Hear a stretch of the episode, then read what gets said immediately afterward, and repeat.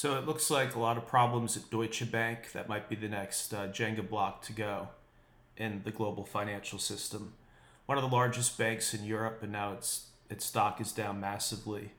And Janet Yellen, the Treasury Secretary, has called an emergency meeting. Nothing like an emergency Friday meeting to instill confidence in the banking system. And this is like the fruition of everything we've been talking about at Fulcrum for the last 5.5 years. So it's all happening. Got Bitcoin above $28,000 a coin, and gold and silver rising also. So this is a true financial panic, and it's unfortunate that I got banned from our main TikTok account right when we crossed 24,000 followers. Was banned for no reason, or I shouldn't say no reason. This is an aspect of the stalking I experience whenever I reach a certain threshold of popularity, because I reported on incredibly suspected pedophiles' emails 6 years ago.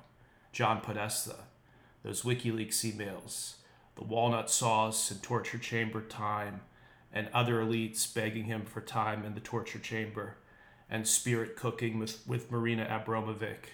All this weird stuff that came out. And the penalty is, again, whenever I take off, they get me banned. And this man, John Podesta, rather than running off into the hills in embarrassment, as any normal person would do when credibly suspected by millions of researchers on the internet of being a child abuser, would typically run away. Instead, this man is a White House advisor. And you look at the rapid turn of the White House's statements on crypto, getting more and more anti-crypto. This is coming from John Podesta. In his role as quote-unquote climate advisor, he's inserting his own anti-Bitcoin views and his views on things like Tesla and electric cars. Really an abuse of power, but it proves everything I was saying, that there are some families that have an undue amount of unelected influence in DC. Totally proved my point, totally proved our research. Why would this weirdo be advising the White House when the first thing that comes up when you search for his name on Google is that he's a suspected child trafficker? Why would the White House rely on this boomer who has no specific tech expertise?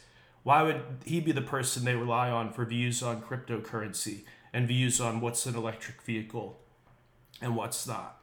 So that's the cost I pay, and will continue to grow over on the podcast. You can find that everywhere you listen to podcasts. And also the newsletter I put out continues to grow. As I told a friend the other day, ironically, suddenly banning me from an account that 24,000 people were following, right? Doing that might actually lift our ranking for the podcast, and might lift our book sales, because people are going to seek me out in those places now. So again, podcast goes out throughout the week. We're not giving up, but we are giving up on here. I'm not going to rebuild from scratch. So I'll see you guys when I see you. And again, find me over on the podcast.